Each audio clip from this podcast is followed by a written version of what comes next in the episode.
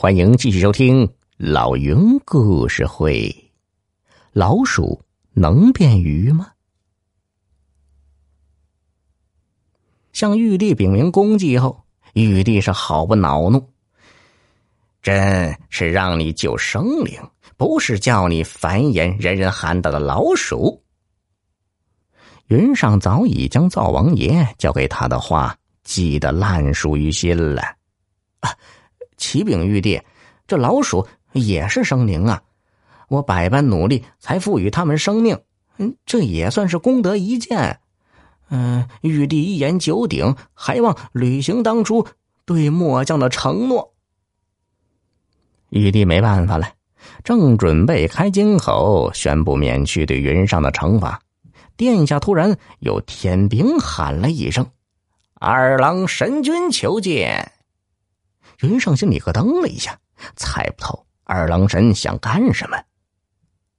二郎神进殿后，冷冷的看了云上一眼，对玉帝说：“启禀玉帝，这云上功德未满，即便是繁衍生灵，也未达到十万之众，依据天规，暂时不能回归天庭。”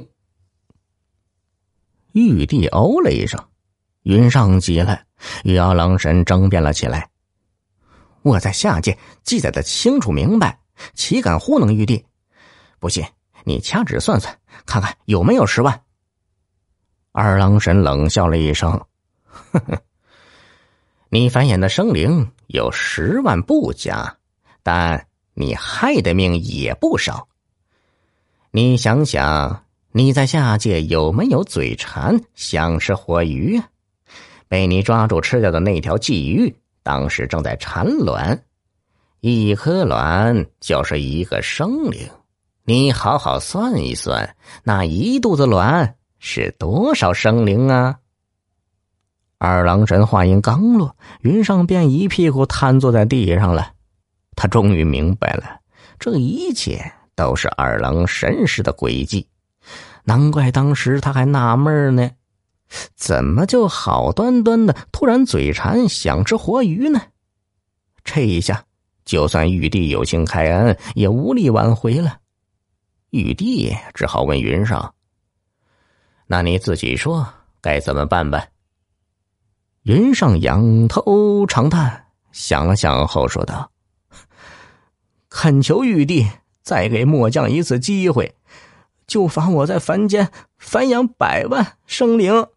我吃掉了一条鲫鱼，希望能将功补过，投胎做一条鲫鱼。”这一次，云上也被二郎神逼得变聪明了。鲫鱼一肚子鱼卵，繁衍起来应该比老鼠快得多。玉帝二话没说，答应了云上的请求。很快，云上又被打下凡间，屈身水域做了一条鲫鱼。因云上随灶王爷上天庭的时候还是一只老鼠，二郎神就那样直接把他给推下凡间了。他变成鲫鱼的时候啊，还拖着一条老鼠尾巴。这一幕正好被几个凡人撞见了，他们十分惊奇，便把这件事传了出去。很快，民间就有了一个说法：鲫鱼是老鼠变的。